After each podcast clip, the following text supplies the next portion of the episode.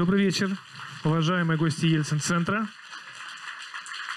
Меня зовут Смирнов Илья, я программный директор, и я с большим, с большой радостью, с большим уважением представляю нашего сегодняшнего гостя, человек, который не в первый раз в Ельцин-центре, второй день подряд вместе с нами. Вы его прекрасно знаете, Александр э, Минкин, журналист, сегодня вместе с нами. Спасибо. Спасибо. Работает, да? Да. Пожалуйста, сразу скажите, в последнем ряду нормально слышно? Нормально. В первом ряду нормально слышно? Ну, так примерно будет. А, первая фраза предупреждение, уведомление. Если кому-то куда-то срочно надо, встаете, уходите молча, не надо извиняться, ничего, просто молча встаете уходите. Неважно почему. Мне это не помешает. Это было уведомление. Будет сейчас просьба – ну, это про телефоны, конечно. Про телефоны и экранчики, и смс -ки. Ну, если среди вас есть врач-реаниматолог, которого могут в любую секунду вызвать к умирающему, ну, тогда оставьте его включенным. Если уже у вас умирающих никого нет, то ну, пусть они как-то полтора часа переживут. Время у нас очень ограничено, мне скоро на самолет – вот. Еще одно уведомление. Значит, если бы я сейчас рассказывал, если бы я сейчас рас... нормально так, да? Ну, даже лучше так. Если будет плохо слышно, вы закричите, что плохо. Значит, э, если бы я сегодня рассказывал про Евгения Онегина, мне было бы гораздо проще. Если бы я сегодня рассказывал про пьесы Чехова, мне было бы еще гораздо проще. Но я сегодня рассказываю совсем про другое и впервые в жизни. Вот сегодня премьера э,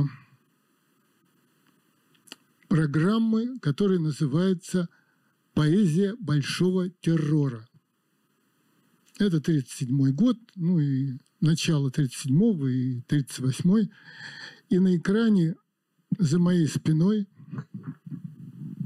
вы видите первую полосу литературной газеты. Вторник, 26 января 1937 года.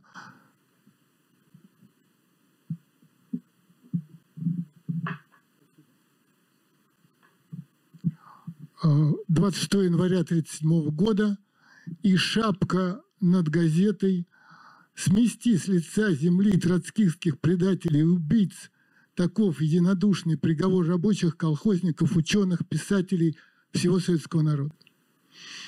А с, справа вы видите, что там сегодня в номере. И вот кто выступает в этом номере литературной газеты. Извините, что я спиной к вам стою недолго.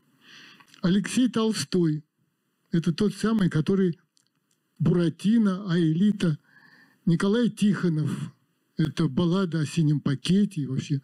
Федя, Юрий Олеша, Три толстяка, Гусев, Алтаузен, Новиков, Прибой, Вишневский, Исаак Бабель, которого скоро тоже уничтожат. Лент Леонов, Мрета Шагинян, Лохути, Маршак, Самуил, Путь в гестапо, Луговской, Славин, Огнев, Андрей Платонов – даже жалко, когда натыкаешься на такие имена. Мне кажется, это очень актуальная тема, потому что и сегодня очень многим людям предъявляются претензии, что они себя неправильно ведут. Всякое бывает. Вот, пожалуйста. Однако, за весь период вот этот, который вошел в историю под названием «Большой террор», ни разу очень знаменитые, значимые поэты не участвовали в этом хоре. Ахматова, Мандельштам, Пастернак, Булгаков. Были люди, которые не участвовали. Они не могли опубликовать статью против – такого.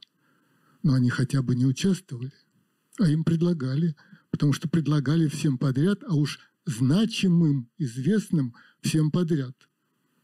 А Ахматова была под большим давлением, потому что сын был в ГУЛАГе, а Мандельштам был под большим давлением, потому что был в ссылке. И казалось бы, вот э, заработай себе индульгенцию. Это началось для меня с того, что очень давно, не знаю, лет не знаю, 40 назад, наверное, мне попались стихи Антокольского.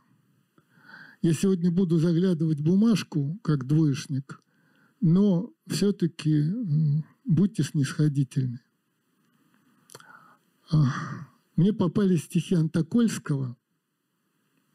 Они звучали так. «Мы все лауреаты премий, врученных в честь его, прошедшие живьем сквозь время, которое мертво.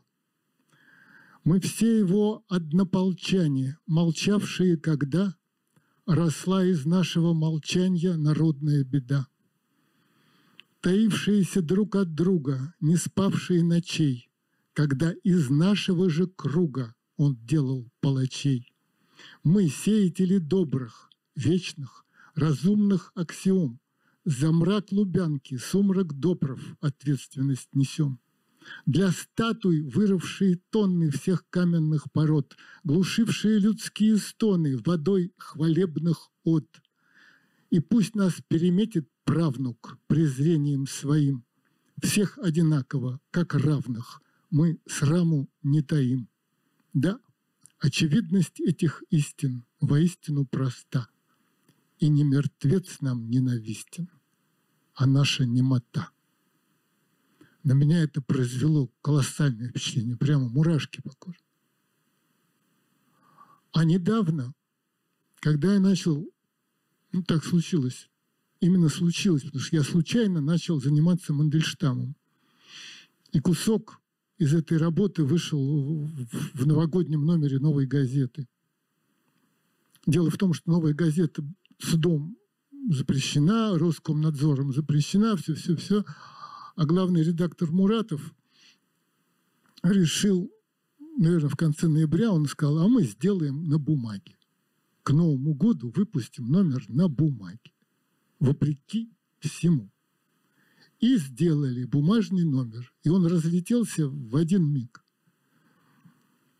Вот. А мне ужасно туда захотелось, потому что я понимал, что это исторический номер. Потому что газету э, приостановили в марте 22 года, когда писать некоторые слова стали, стало невозможно. Вот. И я понимал, что вот этот бумажный номер, наверное, будет последний, значит, исторический. И мне туда ужасно захотелось со своим Мандельштамом. я Муратову послал текст.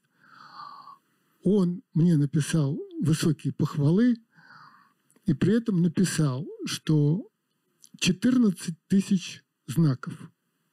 А у меня их было 60. Понимаете, сократить какую-то заметку на 20% вот элементарно. Суть останется, э, вода уйдет, поджать это, убрать лишние слова, какие-то там полуповторы. Но сократить 80% ты теряешь смыслы не абзацы, не фразы, а смыслы уходят. Но охота пуще неволи я стал вот так вот, не абзацами, не фразами, а страницами, темами, вырубать темы. И в новогоднем номере появилась заметка, как же она называется? Вторая речка. Вот началось, началась эта работа в 2020 году – когда вдруг, опять-таки, вдруг, я подумал, что Мандельштам же погиб на второй речке. Так назывался лагерный пункт. Где-то на краю, на Дальнем Востоке, на краю океана. А, лагерный пункт «Вторая речка». И я подумал, господи, это же просто фантастика. Первая речка называется «Черная», а вторая просто вторая. И вот это был толчок. Я понял, что вот ради этого заголовка стоит писать и весь текст. Ну вот, значит, и вот вышел этот кусок Мандельштама под названием «Вторая речка». И там, конечно, многое ушло, а потом я стал делать дальше, потому что теперь, когда кусок напечатан, можно уже спокойно доделать, и теперь это большой текст, и он будет опубликован. И вот тогда я вспомнил стихи Антокольского. Господи, рос, росла из нашего молчания народная беда. И очевидность этих истин воистину проста. И не мертвец нам ненавистен, Сталин, а наша немота. Какая многоточие немота, когда вот вы совсем не молчали.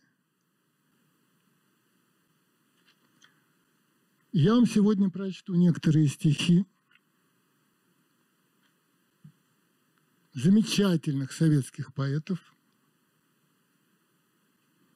которые не вошли потом ни в какие хрестоматии, ни в какие школьные учебники, не стали песнями, а как бы канули в никуда – в туда, вот в лету, в бездну.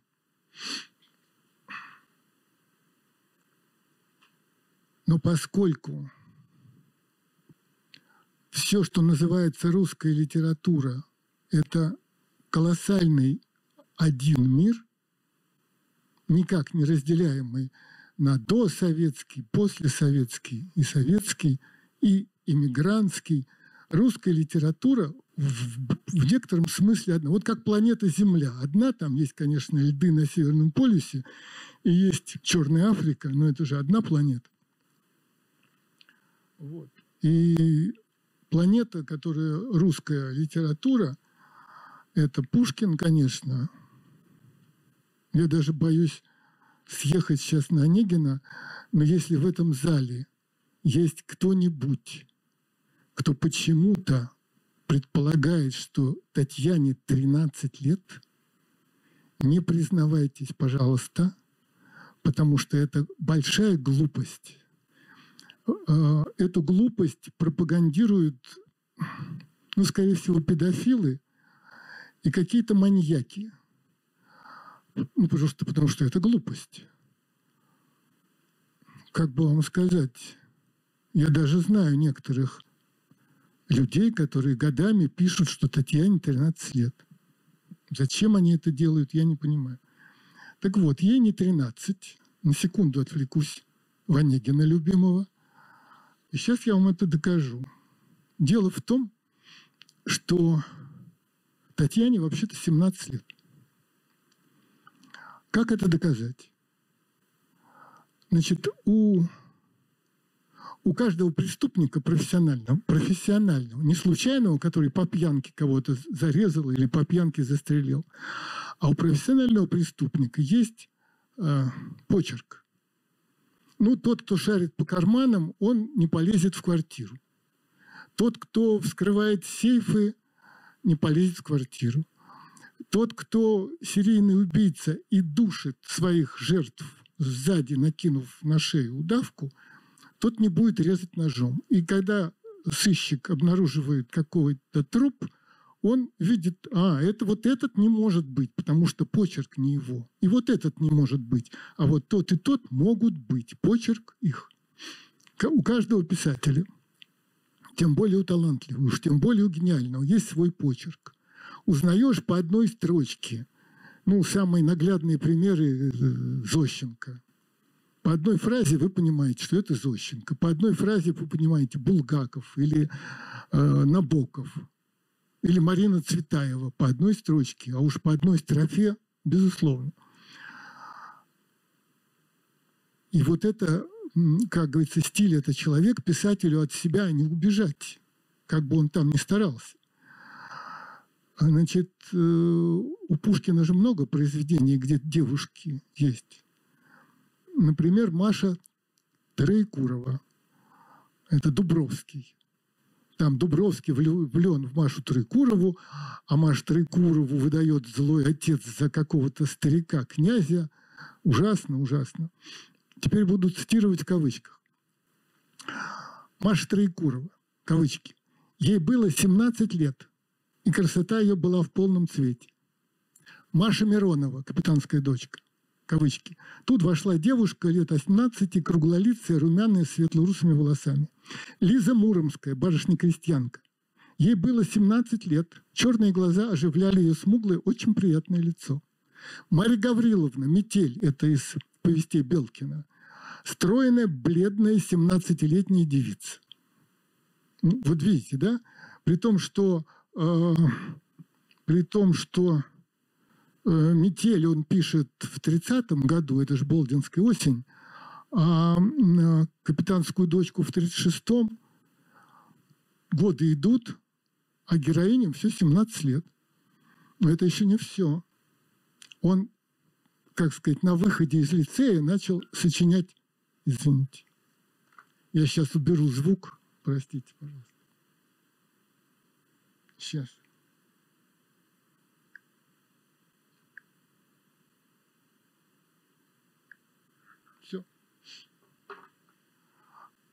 еще в лицее он начал сочинять, а после лицея очень скоро опубликовал э, длинную поэму «Руслан и Людмила».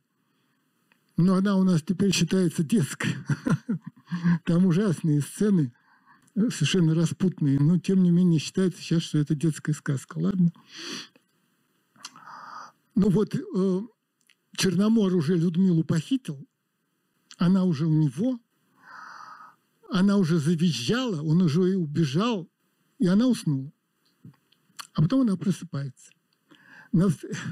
Навстречу утренним лучам постель оставила Людмила – и взор невольный обратила к высоким чистым зеркалам. Невольно кудри золотые с лилейных плеч приподняла, невольно волосы густые рукой небрежной заплела, свои вчерашние наряды нечаянно в углу нашла.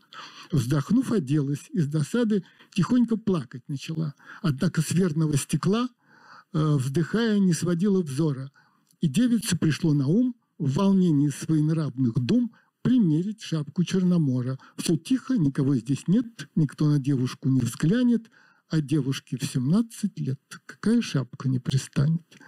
Так что вот, в 20 лет у него 17-летняя героиня, и в 36, за полгода до смерти, у него 17-летняя героиня. И это еще не все. Наталья Николаевна Гончарова родилась, Натали, в сентябре 12 года.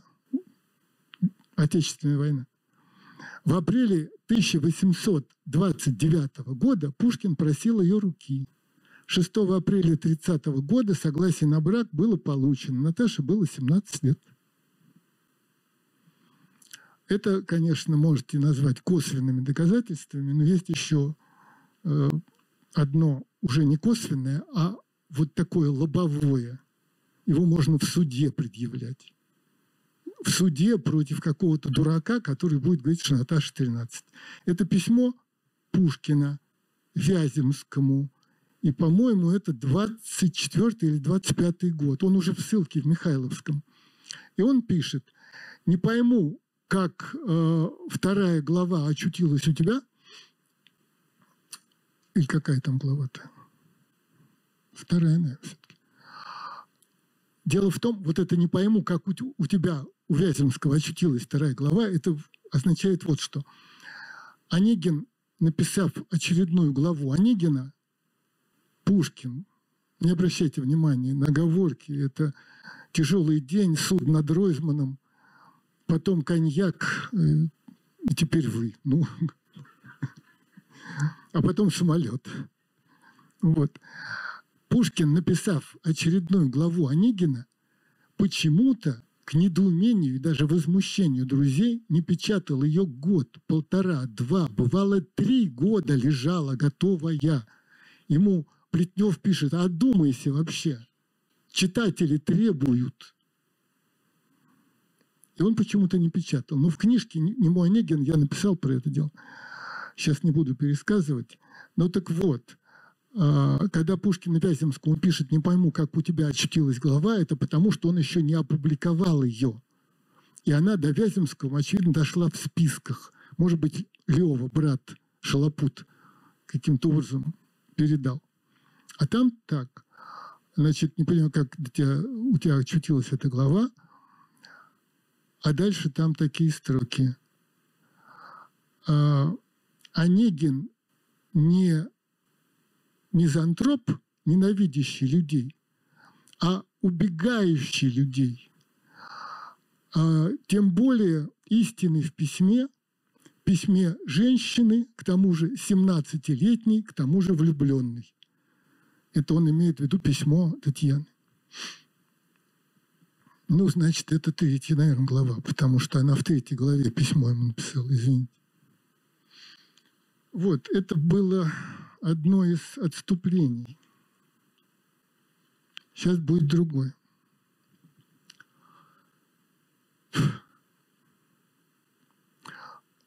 Будучи в ссылке в Михайловском, Пушкин написал знаменитое, одно из самых знаменитых стихотворений в русской литературе «Пророк».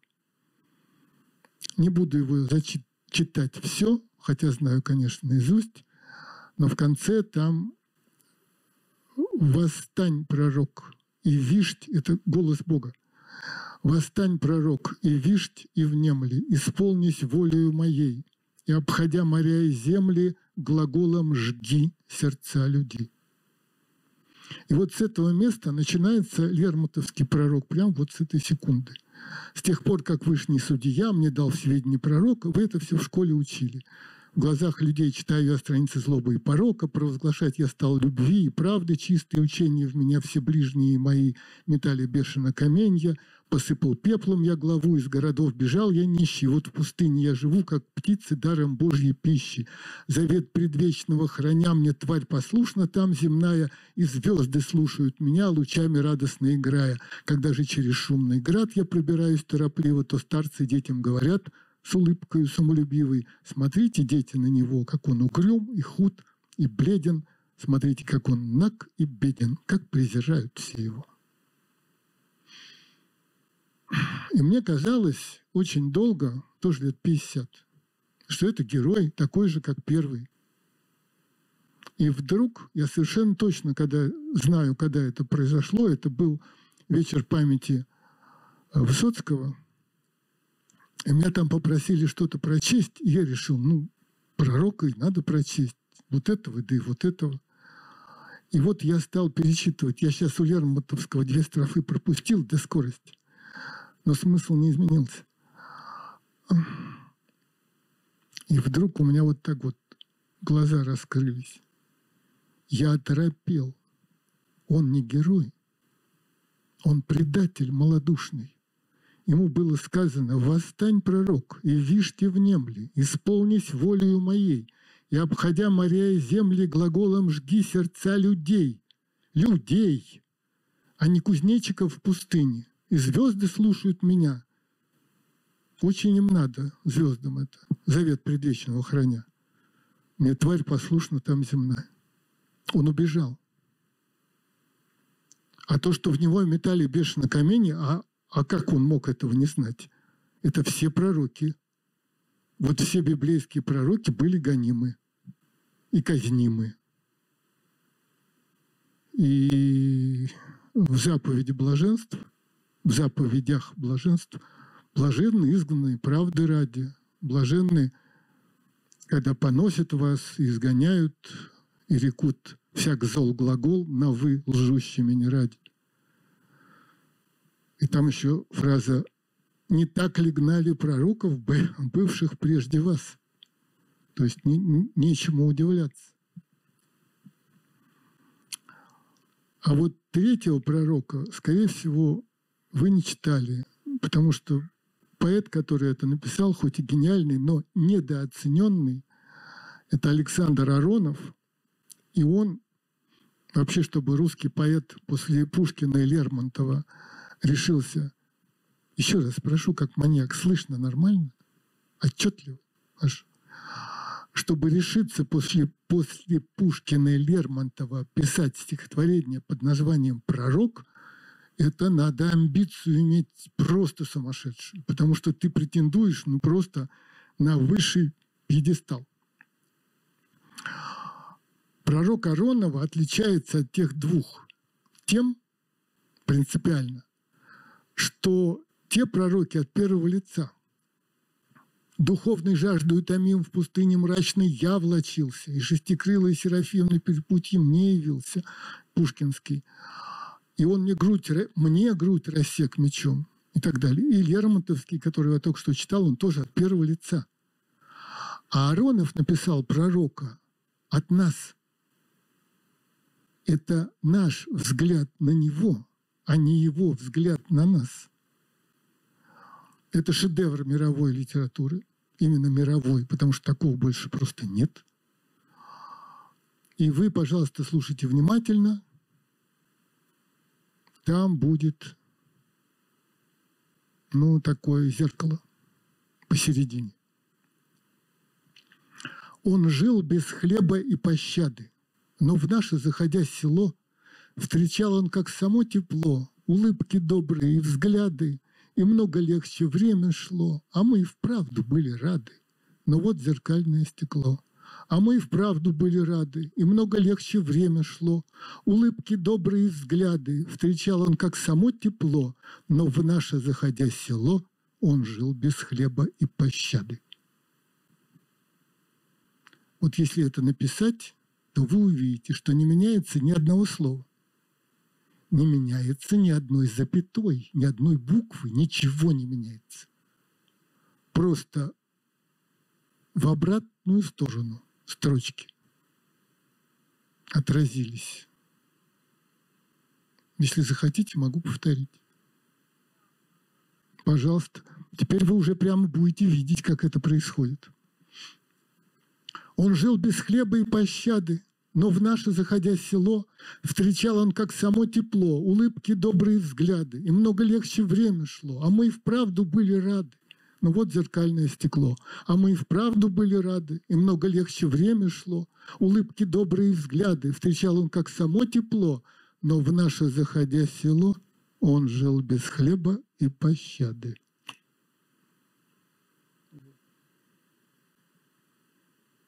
Ну вот, вот этот вот э, Ароновский пророк, вот этот Антокольский, когда росла из нашего молчания народная беда. И сейчас я уже по бумажке, не скрывая, прочту вам поэзию, русскую поэзию 1937 года. А, а, а хочу обратить... А, мне тут дали... Господи.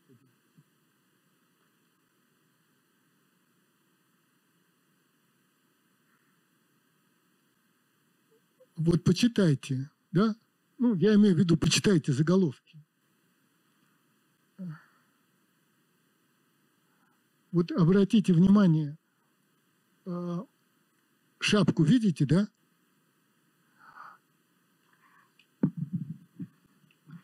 Написано, никакой пощады троцкистским выродкам, и хорошо бы только это, но там дальше кровавым собакам фашизма – и первая заметка на этой полосе – презрение наемникам фашизма. И поверьте на слово, там в каждой статье фашисты, фашисты, фашисты, фашисты, фашисты, фашисты. А это ведь не 41 год, 22 июня. И не 42 под Сталинградом. Это 37-й.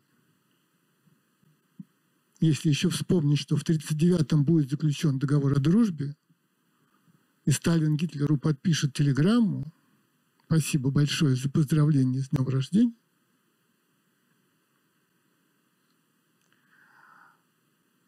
Даже сейчас еще что-нибудь покажу.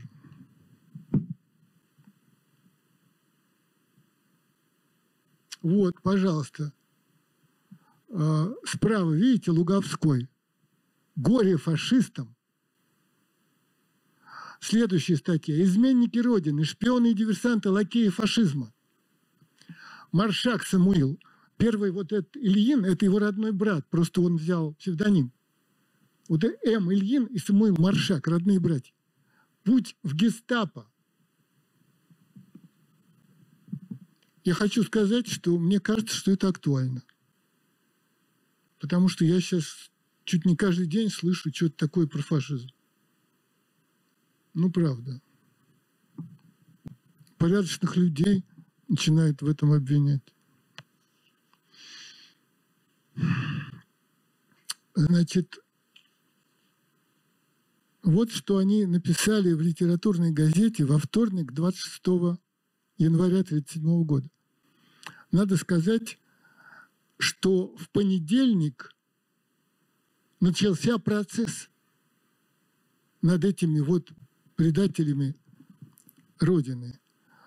В понедельник начался процесс. И шел весь день.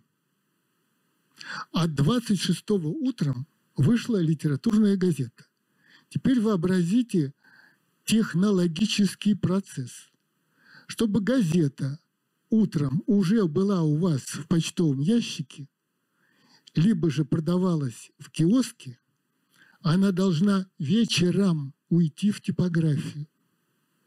Вот я работал в МК много лет и чувствовал себя совершенно несчастным по сравнению с теми, кто работал в «Коммерсанте». Потому что МК из-за гигантского двухмиллионного тиража подписывался в номер в 7 вечера, а то и тогда в 6, чтобы напечатать эти 2 миллиона к утру. Потому что в 4 часа приедут машины и повезут. А коммерсант подписывался в 22 или в 23. Таким образом, в «Коммерсанте» утром будут все вечерние события, а в МК утром будут прошлогодний снег по сравнению с «Коммерсантом». Так вот, значит, э, в понедельник начинается процесс, идет весь день. Писатели там сидят в колонном зале Дома Союза. А вечером материалы уходят в типографию. Вопрос – когда они все это сочинили.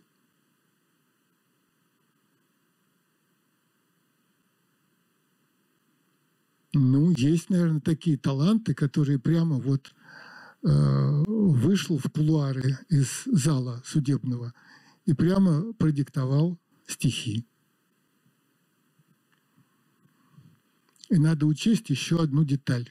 Может быть, вам тоже будет понятно.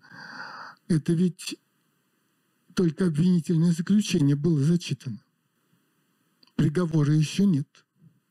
Все, что здесь опубликовано, смерть, смерть, смерть предателям, это до приговора. По закону они еще даже и, не преступники, только обвиняемые. Ну ладно. Вот. Коллективное письмо было опубликовано под названием «Если враг не сдается, его уничтожают». Подписали Лохути, Всеволод Вишневский, Кирпотин, Всеволод Иванов, Федор Гладков, Александр Фадеев, Александр Афиногенов, Александр Безыменский, Юрий Лебединский, Борис Пельняк. Борис Пельняк недолго прожил потом. Константин Тренев, Мария Шагинян, Игорь Сельвинский, Константин Федин. Ну и теперь, наконец, поэзия. Гусев. Голос страны.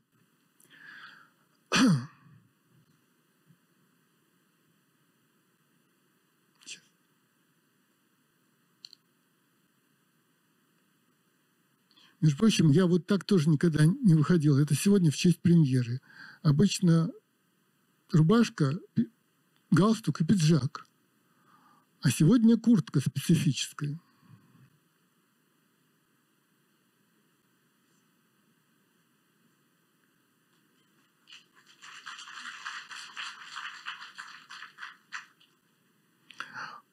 Если вы думаете, что это какая-то злонамеренная надпись, нет. Это фирма, которая делает одежду гениальную совершенно. В изумительно маленьких, как называется, экземплярах. То есть он сделает штуки три, и все. И вот поэтому даже не думайте о том, что купить такую куртку невозможно. Вот. А, я, а мне он дарит.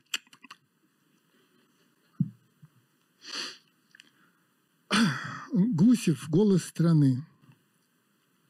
На Дальнем Востоке, в тайге суровой, боец-пограничник на землю упал. Это его благородной кровью бандит Сокольников торговал.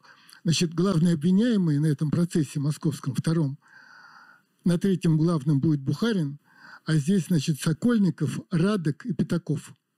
Ну, тоже вожди, тоже портреты несли. Школьники Киевщины в тетрадях пишут стихи о своей стране. Это их счастливое детство Радок хотел спалить на фашистском огне. Страна заводы свои растила, зажигала огни молодых городов.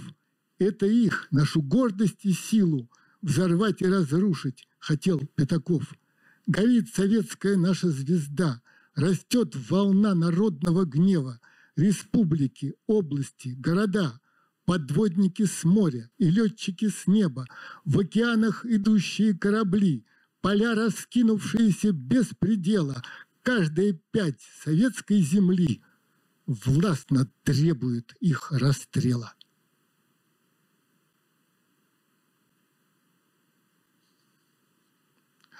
А был такой Лохути, я честно сейчас не помню, он или таджик, или узбек, или киргиз, ну, в общем, он народный акын такой, хороший.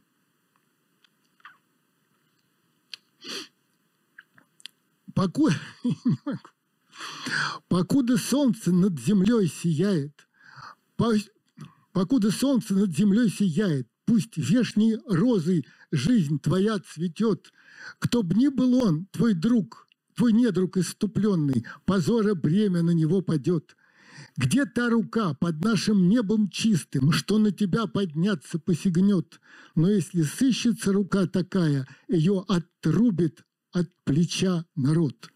И полный яда под ударом нашим предательский навек сомкнется рот, и вору всенародное презрение арканом тесным горло обовьет, и голову, где замыслы гнездятся, змеиные, рабочий гнев снесет – и вражье имя черное из списка твоих сынов, видимо, Родина, твоих сынов рука твоя сотрет.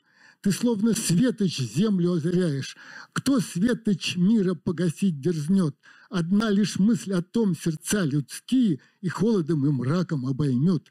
До Африки, до Крита и Китая о злобе этой черный слух дойдет. Земли опоры ты, землетрясенье, от вести этой землю сотрясет – Злодей, нати... Злодей надеждой тешился, что скоро в пределы нашей хищный враг войдет. Полночный филин звал в наш сад весенний стервятников и сов проклятый род. Ну, неудачные, э, надо простить все-таки, это национальная поэзия. Но край, где правят мудрость и отвага, от злых когтей себя убережет. Пусть гибнет враг, а ты живи и славься, великий человечество оплот. Падет твой враг, нет слов, но сердце грезит, что он от моего меча падет. То есть вот собственноручно отрублю башку. Безыменский. Называется «Наш вердикт». Меч справедливого суда. Меч второй раз ну там лексикон-то ограничен. Вот у вас, у меня за спиной этот лексикон. Меч справедливого суда моя республика подъяла. Опять троцкистская орда перед лицом суда предстала. И это гнусных змей клубок. Трусы, так получается, что не трусы, а не, не, не прощешь трусы, потому что ударение, стихи ломают ударение под себя. И это гнусных змей клубок, трусы, шпионы и бандиты, что грязью с головы до ног и кровью жертв своих покрыты. Они совершали, озверев, чудовищные преступления, и в нас кипит священный гнев, и нет предела омерзенью. Стеной штыков окружены троцкисты, пойманные гады – их уничтожат без пощады суровый приговор страны. Наш гнев ужасен и прекрасен. Мы свой вердикт произнесли, и тот вердикт единогласен. стереть их всех с лица земли. Безыменский. Между прочим, лауреаты всяких премий. Ну, сейчас еще одно, потом будет передышка. Это Джек Алтаузен. Такой авангардный довольно. Где взять слова предельного накала, всю ненависть, чтобы выразил мой стих – еще планета наша не рожала предателей и выродков таких. Еще никто от злобы пламенея так лгать и притворяться не умел. Еще земля не видела подлее, продажнее, чернее этих дел. Они над нами крылья распростерли, злодейств, измен, которым нет числа. Но руки всей страны сошлись на горле испытанных убийц из-за угла. Презренные вредители и гады, Кровь Кирова не смыть с ладоней вам, Идя вперед, сметая все преграды, Прямой наводкой бьем мы по врагам. Я думаю, половину листочков Соловьеву подарю, половину Скобеевой. Потому что, ну, чтобы добро не пропадало, ну, тут же все-таки найдены какие-то, ну, какие-то какие-то удачные выражения.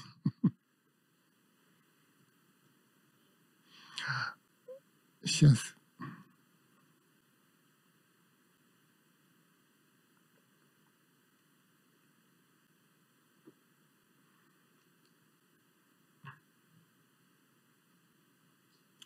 А я сегодня был в суде днем. У вас тут суд шел.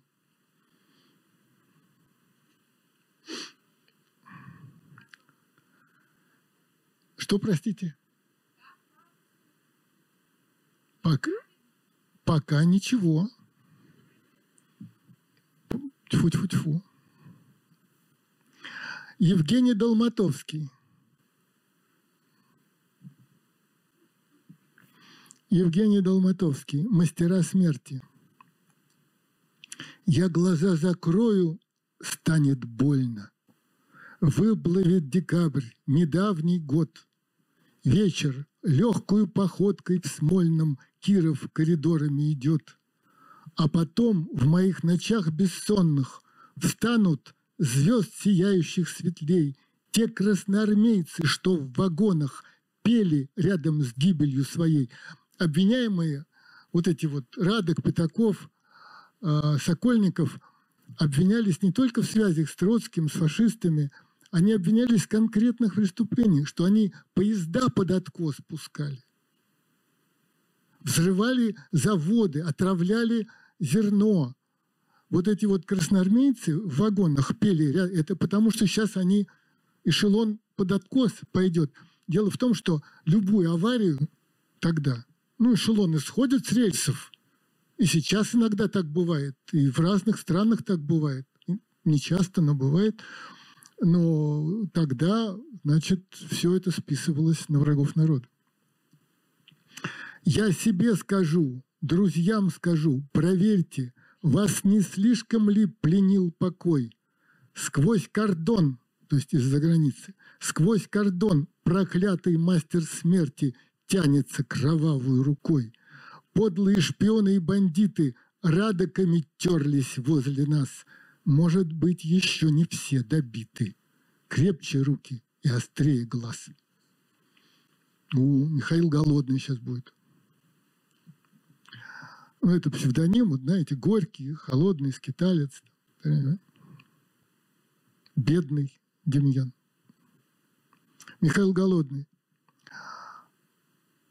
Связать хотели и на бойню. Прямо у них как будто это один человек пишет. Вот честное слово, это же вот такая стилистика зверская, прямо вот как один.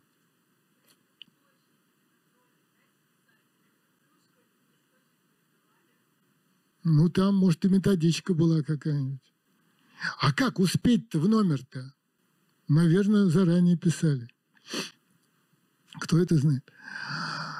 Связать хотели и на бойню, всех вместе, под единый нож, тебя, восставшую на ложь страны советской молодежь. Вот они кого хотели убить, молодежь советскую. Вас, матерей, клянущих войны и в бой зовущих сыновей То есть вот, понимаете, да, тут как интересно, это же логически довольно сложное построение. То есть они хотели под единый нож отправить матерей, которые клянут войны, и при этом они своих сыновей зовут в бой. Вас, матерей, клянущих войны, и в бой зовущих сыновей за дело братьев и мужей. Вас, сестры, молодых и стройных, вас, дети Родины моей. И дальше он э, изображает, ну, дело в том, что кавычки я же не могу голосом поставить. И вот это вот все время делать тоже не хочу. Но вы поймите, что в этом следующей строфе э, это диалог с процесса. Это прокурор Вышинский задает вопрос, а обвиняемый отвечает. Вы их продать хотели? Да. В Газбанке воровали? Да. Страну распродавали? Да. Чья директива? Троцкий? Да. И снова, опять и снова, да и да. Где с взломом, где без взлома кража, народной крови и труда открыта купля и продажа. Кто больше, подходи сюда. Решались выстрелом задачи, и смерть сама вела торги, готовились на пир собачий, почуявшие кровь враги отдельная тема, здесь ее невозможно сделать, но собачий пир, это из французской поэзии пришло, где-то там было во время Великой Французской революции.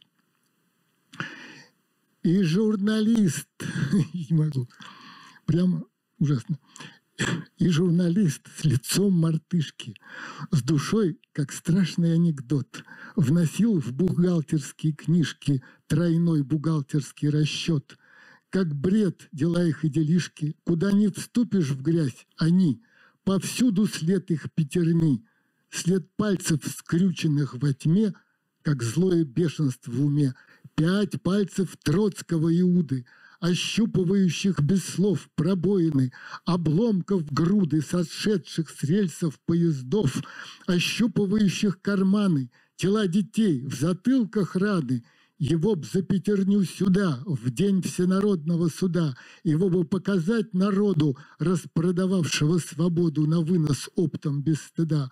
Откликнулся бы отовсюду народной кары грозный гром, и раскатилась бы кругом. Сюда кровавого Иуду, пусть скажет нам, сходя в могилу, как знамя Ленин топтал, как злобной пастью хохотал над нашей верой в нашу силу. Вот это шикарная, одна из лучших фраз. Хохотал злобной пастью. Это вот это я советую, если тут есть поэты, вот нет, ты его настигнешь, кара. От 70 миллионов рук над ним войду, в одну сойдутся вдруг для беспощадного удара. И в темноте его отыщем, и скажем, вытащив на свет собаку смерти на кладбище. Ей рядом с жизнью места нет. Ну, сейчас я сделаю э, в этом... Э, следующий у меня Демьян Бедный под заголовком «Будем бить».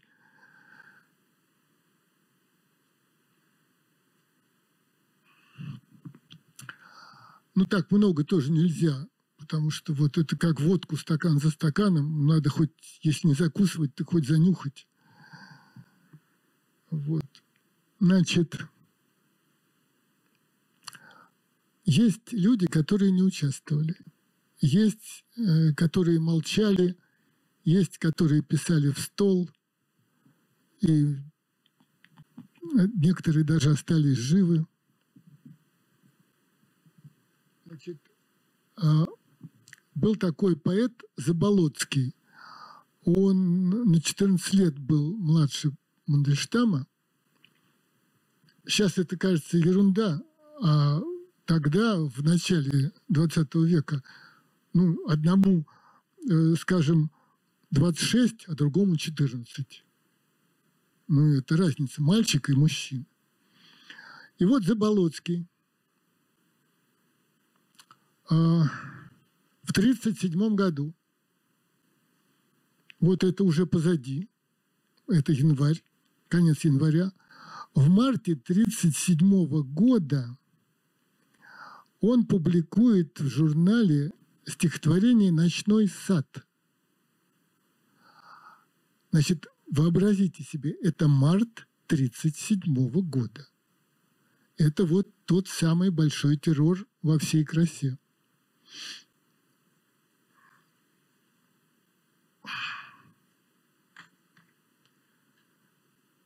Ну, тут пять строф.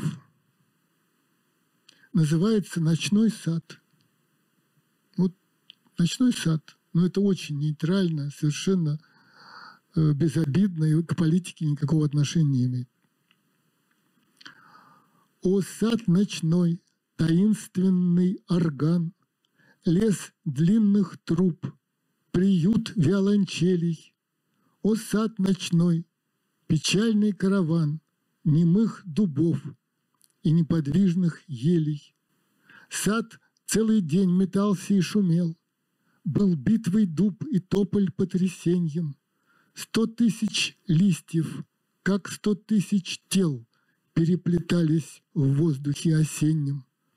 Железный август в длинных сапогах Стоял вдали с большой тарелкой дичи, И выстрелы гремели на лугах, И в воздухе мелькали тельца птичьи. И сад умолк, и месяц вышел вдруг, Легли внизу десятки длинных теней, И толпы лиц вздымали кисти рук, Скрывая птиц под купами растений.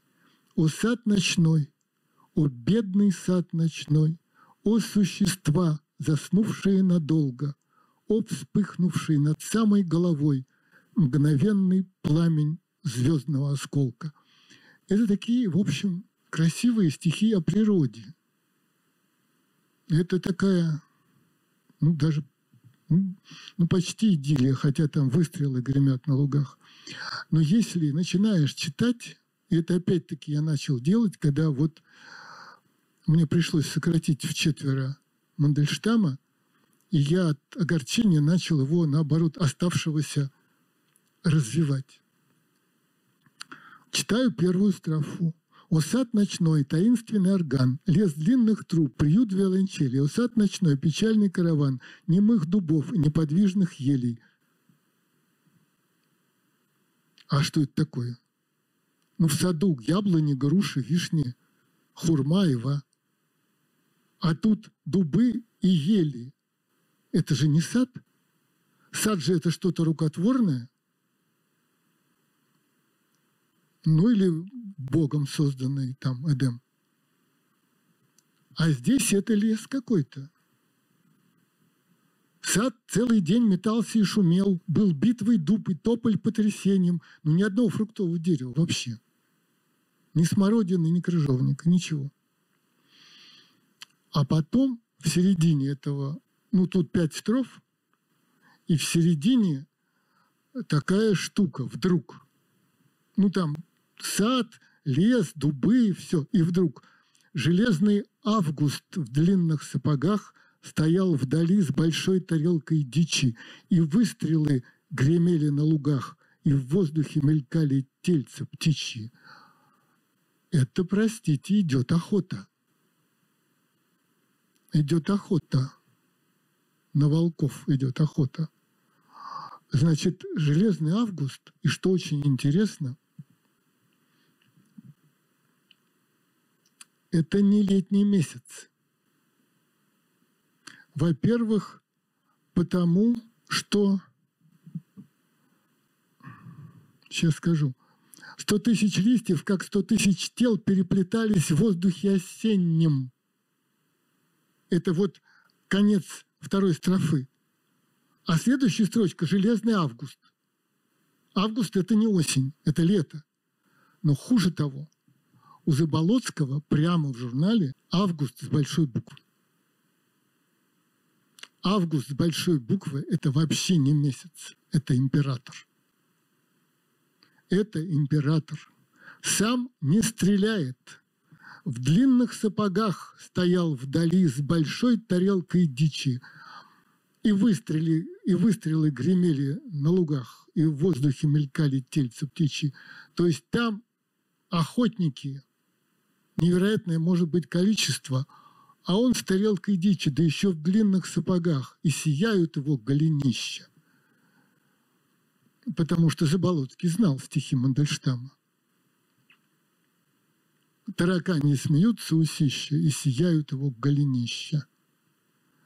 В общем, это вообще невероятно, как это было опубликовано, потому что если даже я вижу, что здесь написано, то сталинских времен редакторы под лупой все изучали.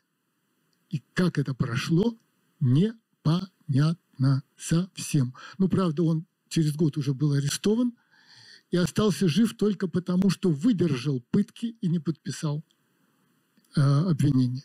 То, что его обвиняли в создании какой-то вредительской организации, пытали, он выдержал пытки, не подписал. А теперь, если у вас есть дома, у некоторых большие библиотеки дома, и вы возьмете Заболоцкого, и там вот так и написано. И сад умолк, и месяц вышел вдруг, легли внизу десятки длинных теней, и толпы лип вздымали кисти рук, скрывая птиц под купами растений, то есть пряча их. А у Заболоцкого в 1937 году было опубликовано не так. Это после лагеря, это уже после хрущевской оттепели, когда эти стихи были напечатаны в СССР. Цензоры увидели кое-что, и он переделал. Вот то, что я прочел, это переделка. А в 1938-м было так – и сад умолк, и месяц вышел вдруг. Легли внизу десятки длинных теней, и души лип вздымали кисти рук, все голосуя против преступлений. Разница понятна, да? Одно дело, скрывая птиц под купами растений, другое – все голосуя против преступлений. И последняя строфа, она тоже была в СССР после уже хрущевского переделано, «О сад ночной, о бедный сад ночной, о существа, заснувшие надолго, о вспыхнувший над самой головой мгновенный пламень звездного осколка». Чертовщина. Ну, честно, ну, непонятно что. А было в 1938 году так, в 1937 «О сад ночной, бедный сад ночной, о существа, заснувшие надолго, о ты, возникшая над самой головой туманных звезд, таинственная Волга. Вот э, это туманных звезд, это Млечный Путь. И Волга – прямая привязка к родине. Конкретно. Вот, ну, что такое СССР? Пушкин, Волга, что еще? Москва, Кремль. Еще одно стихотворение Заболоцкого было тогда же напечатано. Если устали, я про Пушкина что-нибудь расскажу. Давайте проголосуем.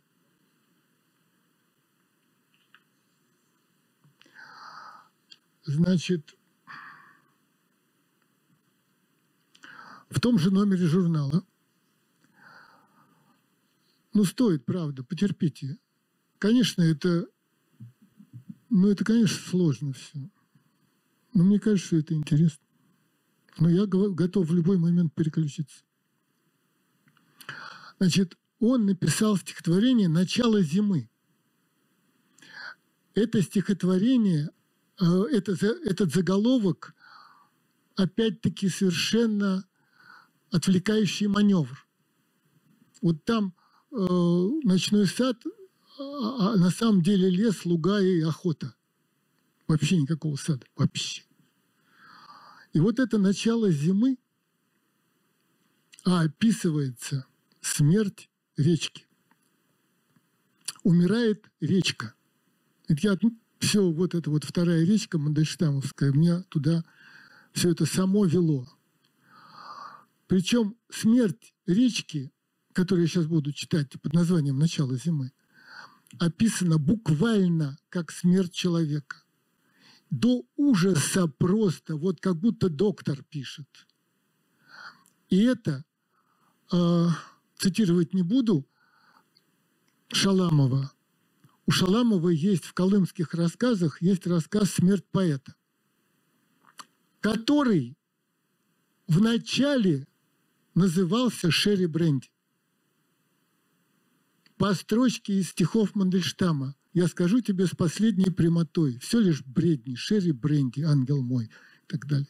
И вот Шаламов написал рассказ, который назвал Шерри Бренди, а потом назвал «Смерть поэта» прямо к Лермонтову по поводу Пушкина. И вот в рассказе Шаламова, если будете читать колымские рассказы или перечитывать, он описывает процесс умирания. Вот как человек умирает, как он холодеет, теряет сознание и так далее. Прочту без перерыва, сейчас скажу, три, пять, девять строф, девять четверостишей. Зимы холодное и ясное начало Сегодня в дверь мою три раза простучало.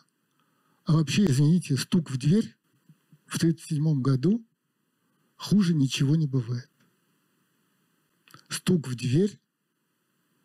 Я на лестнице черный живу и в висок ударяет мне вырванный с мясом звонок. И всю ночь напролет жду гостей дорогих, шевеля кандалами цепочек дверных. Это Мандельштам. Зимы холодное ясное начало Сегодня в дверь мою три раза простучало.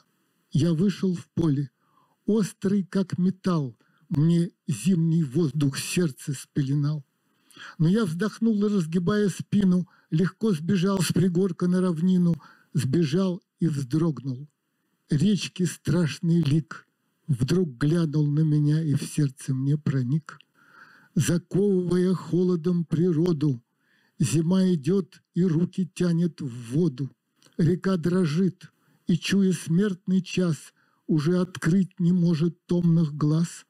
И все ее беспомощное тело Вдруг страшно вытянулось и оцепенело, И, еле двигая свинцовую волной, Теперь лежит и бьется головой. Я наблюдал, как речка умирала, Ни день, ни два, но только в этот миг, Когда она от боли застонала — в ее сознание, кажется, проник в сознание речки. В печальный час, когда исчезла сила, когда вокруг не стало никого, природа в речке нам изобразила скользящий мир сознания своего и уходящий трепет размышления я, кажется, прочел в глухом ее томлении и в выражении волн предсмертные черты вдруг уловил. И если знаешь ты, как смотрят люди в день своей кончины, ты взгляд реки поймешь. Уже до середины смертельно почерневшая вода чешуйками подергивалась льда, и я стоял у каменной глазницы, ловил на ней последний отблеск дня. Огромные внимательные птицы смотрели с елки прямо на меня — и я ушел, и ночь уже спустилась, крутился ветер, падая в трубу, и речка, вероятно, еле билась, затвердевая в каменном гробу. Вот. Ну и понятно, что его арестовали, в общем-то. И пытали. Что там? Что там у нас еще есть?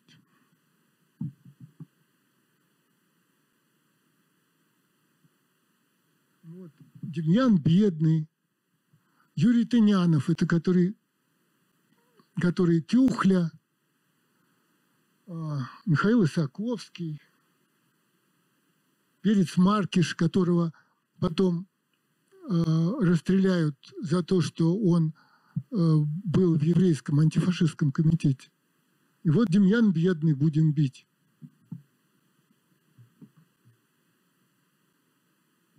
У Демьяна бедного стихи понятные. Он такой, два притопа, три прихлопа. Никаких вот таких вот сложностей.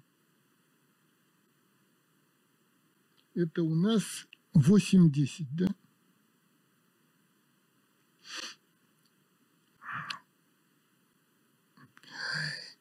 Инженер советский, честный, так написано, с точками.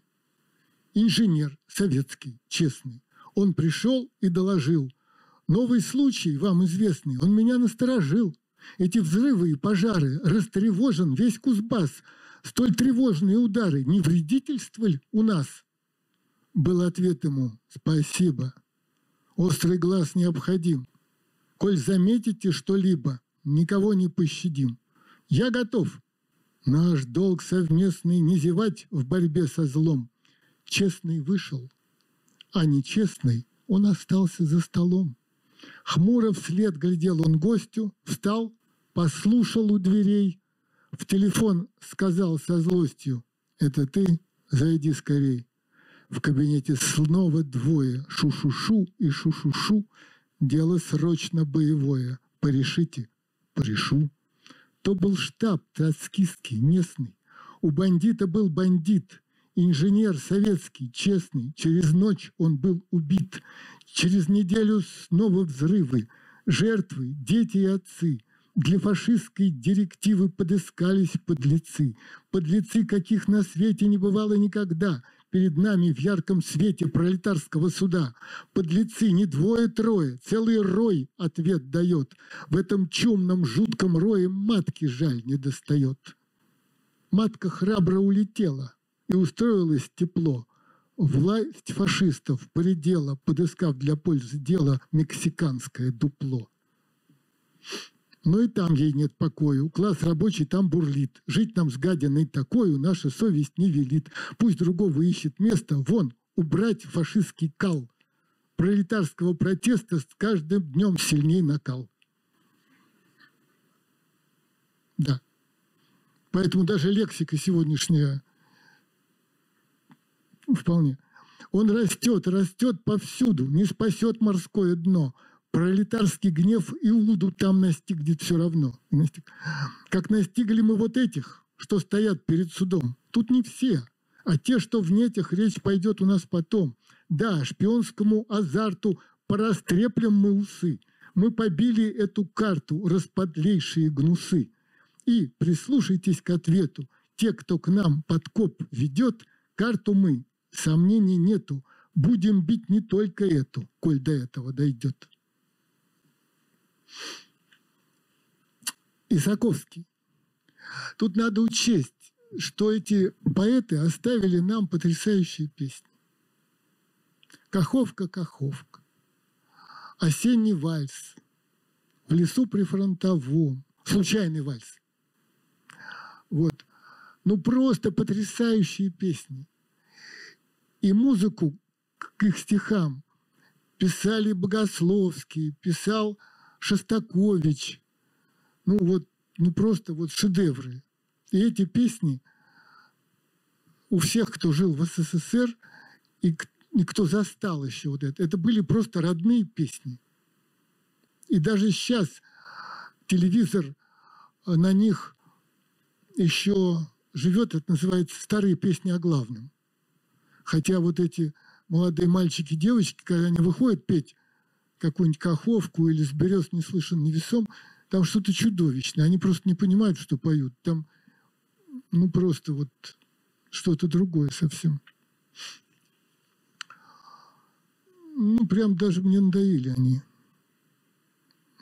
Исаковский. Они ползли, как кровожадный спрут. Они тянулись в озлоблении диком. На нашу жизнь, на молодость, на труд, на солнце нашей Родины великой. Они хотели затопить простор живою кровью наших поколений и над страною занести топор, и весь народ поставить на колени. Богатство шахт, заводов и полей фашистским псам отдать на разграбление.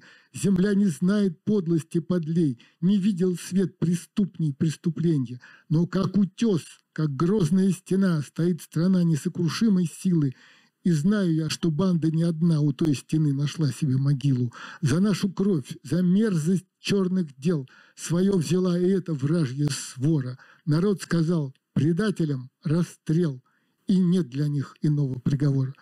Ну, честно говоря, все. Просто невозможно. Ну, потому что тут еще перец Маркиш остался. А и статья Безыменского, которая мне очень понравилась заголовка. По-моему, тут есть.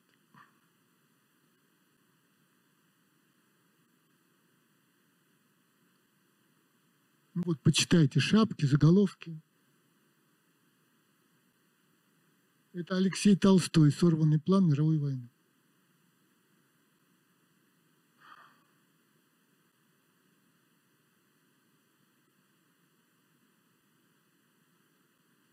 А вот это хорошая шапка на, на полосе. Привет славным работникам НКВД и их руководителю Ежову, охраняющим завоевание Великой Социалистической революции. Сейчас я в честь Ежова что-нибудь прочту. Пожалуйста, потерпите.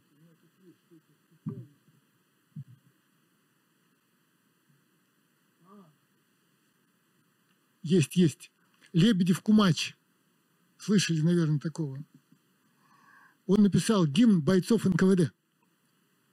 Нам республика велела не смыкать орлиных глаз. Мы бойцы нарком внудела Министерство внутренних дел наркомат внутренних дел. Нам республика велела не смыкать орлиных глаз. Мы, бойцы нарком внудела, помним Родины приказ. Мы от черной силы вражьей бережем страну свою. Днем и ночью мы на страже, днем и ночью мы в бою. Враг умен, мы умней. Враг силен, мы сильней. Весь советский народ нам поможет вражьи когти срубить, вражьи зубы спилить, вражьи гнезда огнем уничтожить. Я когда это первый раз читал, я думал, боже ты мой, это же пытки жесточайшие описаны, потому что когда когти, ну, и зубы спилить, это вот это никто же не выдержит, когда тебе зубы спиливают. Это в гангстер, гангстерских фильмах это все. Будут славою светиться буквы твердые ЧК. Знамя гордые чекистов держит крепкая рука. Мы Дзержинского завета в сердце пламенном храним. Мы свою страну советов по-ежовски сторожим.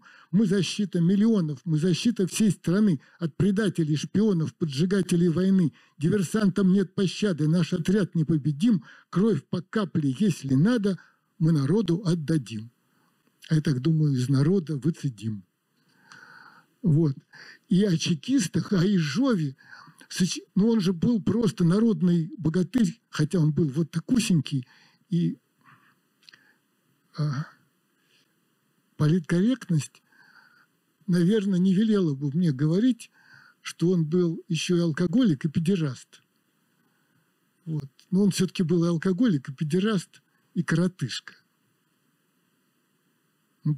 даже рядом со Сталиным идет вот такая пришибленная козявка. Песня о чекистах. Чтоб, чтоб давали домны больше стали, чтоб родился сочный виноград, чтоб спокойно наши дети спали, эти люди никогда не спят. Эти люди скромны, неречисты, мы не все их знаем имена – но недаром лучшие чекисты боевые носят ордена. Припев «Разведка наша, весь народ, враг не пройдет границы, а коль пройдет, он попадет в ежовые рукавицы». Ежовы с большой буквы. Чтобы наши песни не смолкали, чтобы не знать нам горестных утрат, чтобы спокойно наши дети спали. Эти люди никогда не спят. Наши дни безоблачные и чистые. Не дадим их омрачить врагу и как наши зоркие чекисты будем все, всегда мы на чеку. Ну вот. У меня есть для вас все-таки подарок, потому что нельзя же такую мрачную дрянь гнать сплошняком. Я просто, вот знаете, это вот премьера.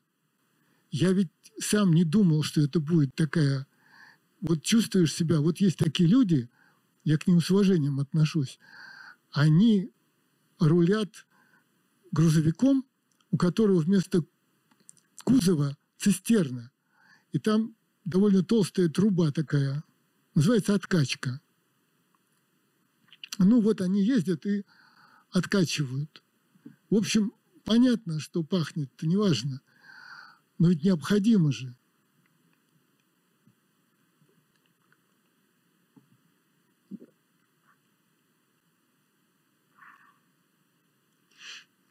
Тут такая история. Значит, у меня был друг, уже покойник, самый крупный в России собиратель книг. Вот я думаю, до него всем далеко. И Кости Эрнсту, и, и Гусеву, и, и так далее, и так далее. Ну, просто невероятное богатство. И вот он узнал, что я пишу про Онегина.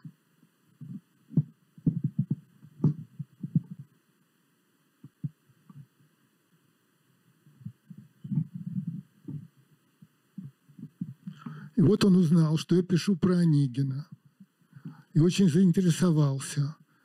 И, звал, и стал меня звать к себе. И, скажем, в Онегине у меня куча иллюстраций, за которые я ему обязан, или которыми, не знаю, в общем, я ему обязан.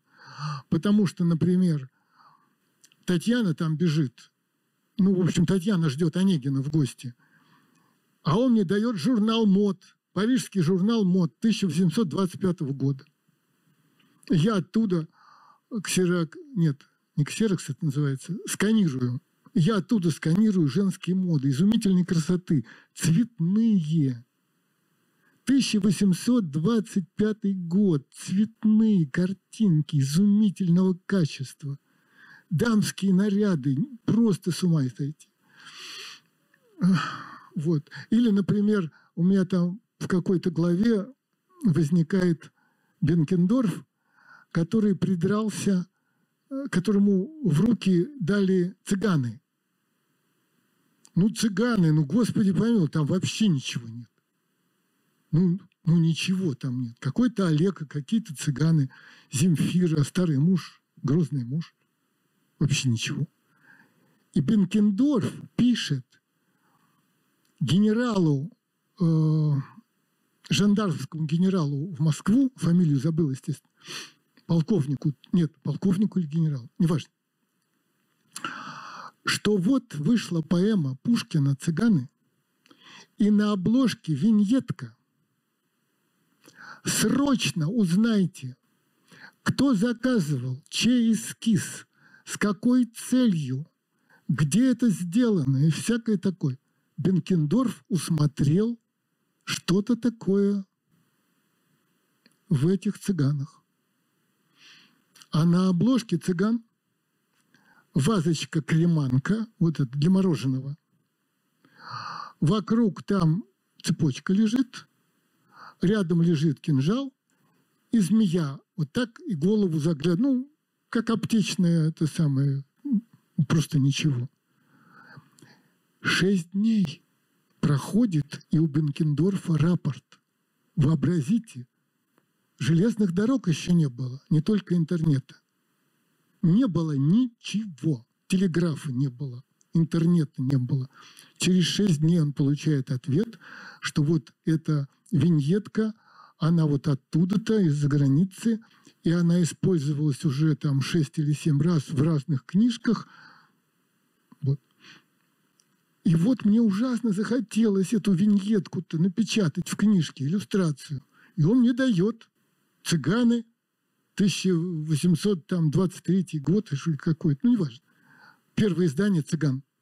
Первое издание. И с этой вот виньеткой. Я ее крупно печатаю в книжке. Дошло дело до Михайловского, а я ему показывал, э, до публикации я ему показывал какие-то куски, иногда он мне что-то умное советовал. И вот когда у меня дело дошло до Михайловского, и когда он пишет пророка, узнав, это уже 26-й год, когда повешены пятеро декабристов, и Пушкин пишет пророка. И я вот у него стою дома, а мне нравится стоять, и он мне достает книжку и говорит, вот посмотри. Значит, она вот такого формата. Это, конечно, ксерокопия. Там обложка твердая.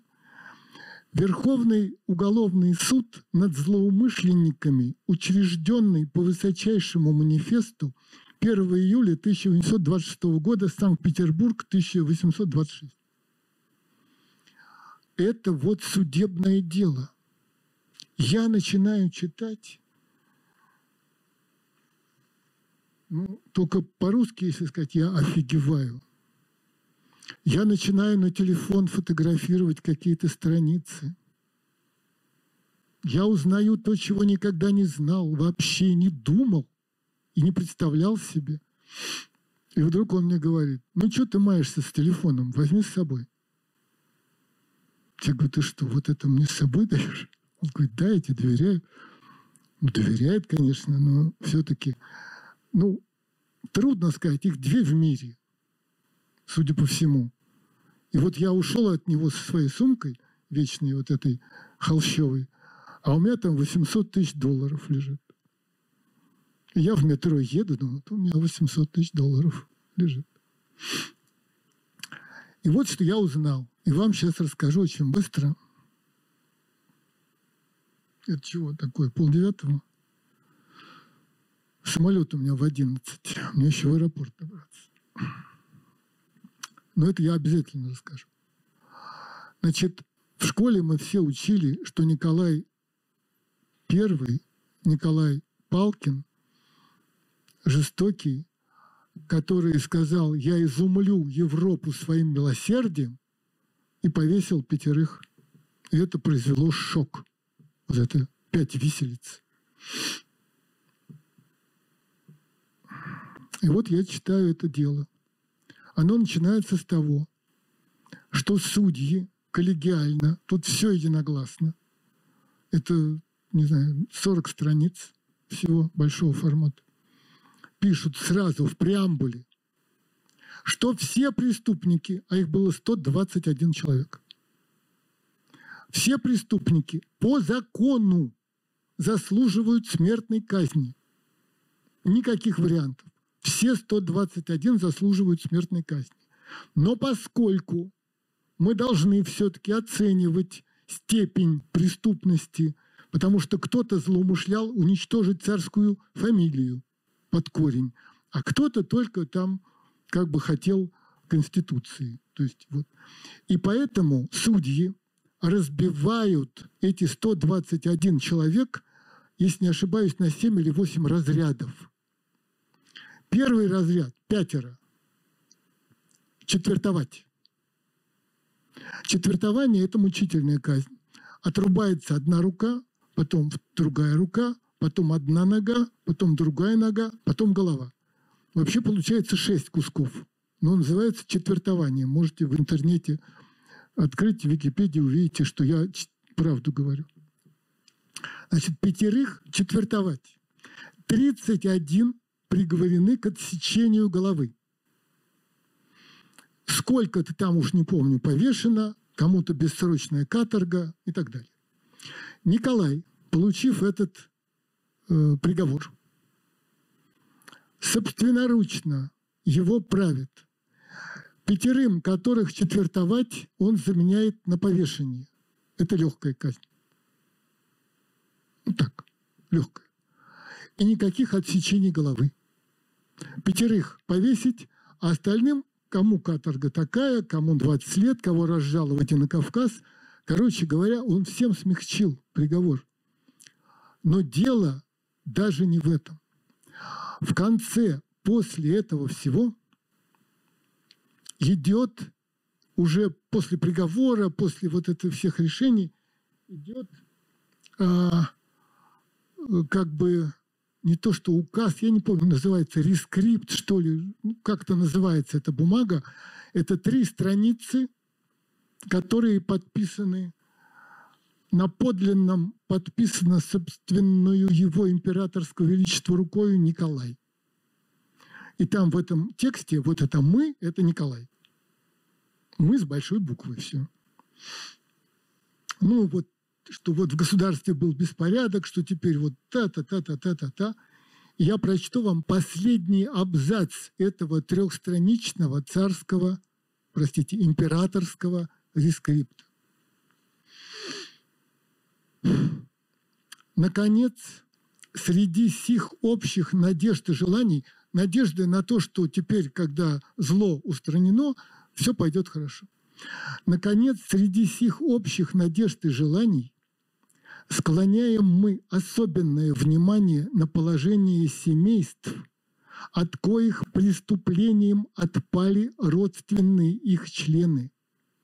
Во все продолжение сего дела, сострадая искренно прискорбным их чувствам родственников, мы вменяем себе долгом удостоверить их, что в глазах наших союз родства придает потомству славу деяний предками стяжанную, но не омрачает бесчестием за личные пороки или преступления. Да не дерзнет никто вменять их по родству кому-либо в укоризну. Сие запрещает закон гражданский и более еще претит закон христианский. В Царском селе 13 июля 1626 на подлинном и так далее подписан запрещает категорически какие-либо укоризны, а не то, что вот этот ЧСИР для членов измен... ну, ЧСИР, члены семей изменников Родины. Или еще там был Алжир. Алжир. Жен изменников Родины. Акмолинские лагеря и жен изменников Родины. И детей в детдома. Все такое прочее. Вот. Мне кажется, что вот это распоряжение императора, да не дерзнет никто вменять родственникам э, вину преступления членов семей. Мне кажется, это очень вдохновлять должно.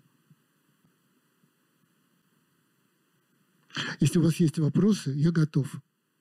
Пожалуйста, только если будете задавать вопросы, задавайте их Спасибо. Тут, может, не все? Друзья, если вы хотите задать вопрос а, Александру Вот какой Викторовичу... шикарный заголовок, посмотрите. Дегазировать троцкистскую идеологию. Смотрите, как хорошо написано. Товарищи, сегодня вынесен приговор троцкистской банде. Мне хочется еще и еще раз повторить слова Мариупольского, Мариупольского рабочего, сказанные в августе прошлого года. Я одобряю приговор страны, но я жалею о том, что привести этот приговор в исполнение поручили не мне. Он сказал то, о чем думал и я, поэт советской страны. Об этом думаю я и сейчас, и я уверен, думает каждый из нас. Приговор вынесен, растленные мерзавцы будут уничтожены. Это пишет Безыменский, тот самый, которого Маяковский упоминает – замечательные стихи Маяковского «Письмо Пушкину». И там у него есть такие строчки, что без вас как-то пусто, вот эти вот никто вообще. Надо, чтобы поэт и в жизни был мастак. Мы клепки, как спирт в полтавском штофе. Ну а что вот Безыменский? Так, ничего, морковный кофе. И вот этот морковное кофе, вот это такое. Это обалдеть. Да, простите, вопросы? Если есть, давайте. Друзья, задавайте вопросы в этот микрофон. Можно выкрикивать с места совершенно спокойно.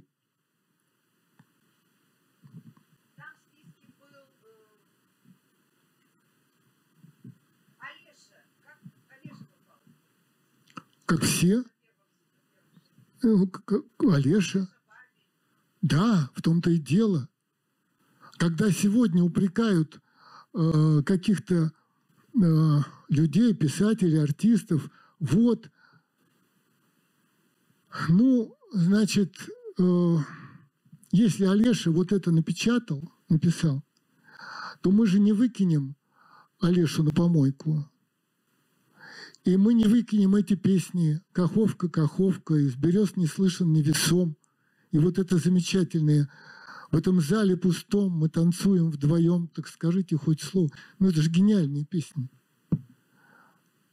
И что мы будем такие дураки, что вот узнав вот это вот, а, и на костер. Нет. Нет. Такова жизнь.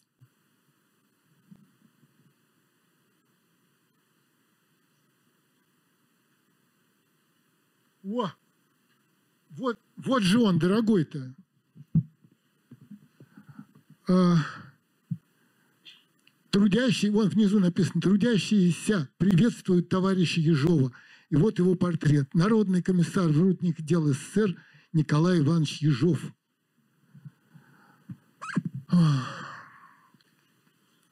Заклятые враги народа должны быть уничтожены. Смерть бешеным псам фашизма. Повторяю, 37 год. Не 42-й, не 43-й. И вот после этих предателей фашизма вообразите, что чувствовали люди, когда вдруг, мне мать рассказывала, она была комсомолкой выпускала стенгазету. И вот она три года выпускает стенгазету в восьмом, девятом, десятом классе. И все вот предыдущие вот это вот фашисты, фашисты, фашисты, злейшие враги. И вдруг они приходят в школу в сентябре 1939 года. И надо выпустить газету, что фашисты лучшие друзья. Лучшие друзья. В одну секунду. Просто в одну секунду. Вчера были злейшие враги, проснулись люди, а они лучшие друзья. И это все без телевизора обошлось. Это все просто газеты и радио. И получилось.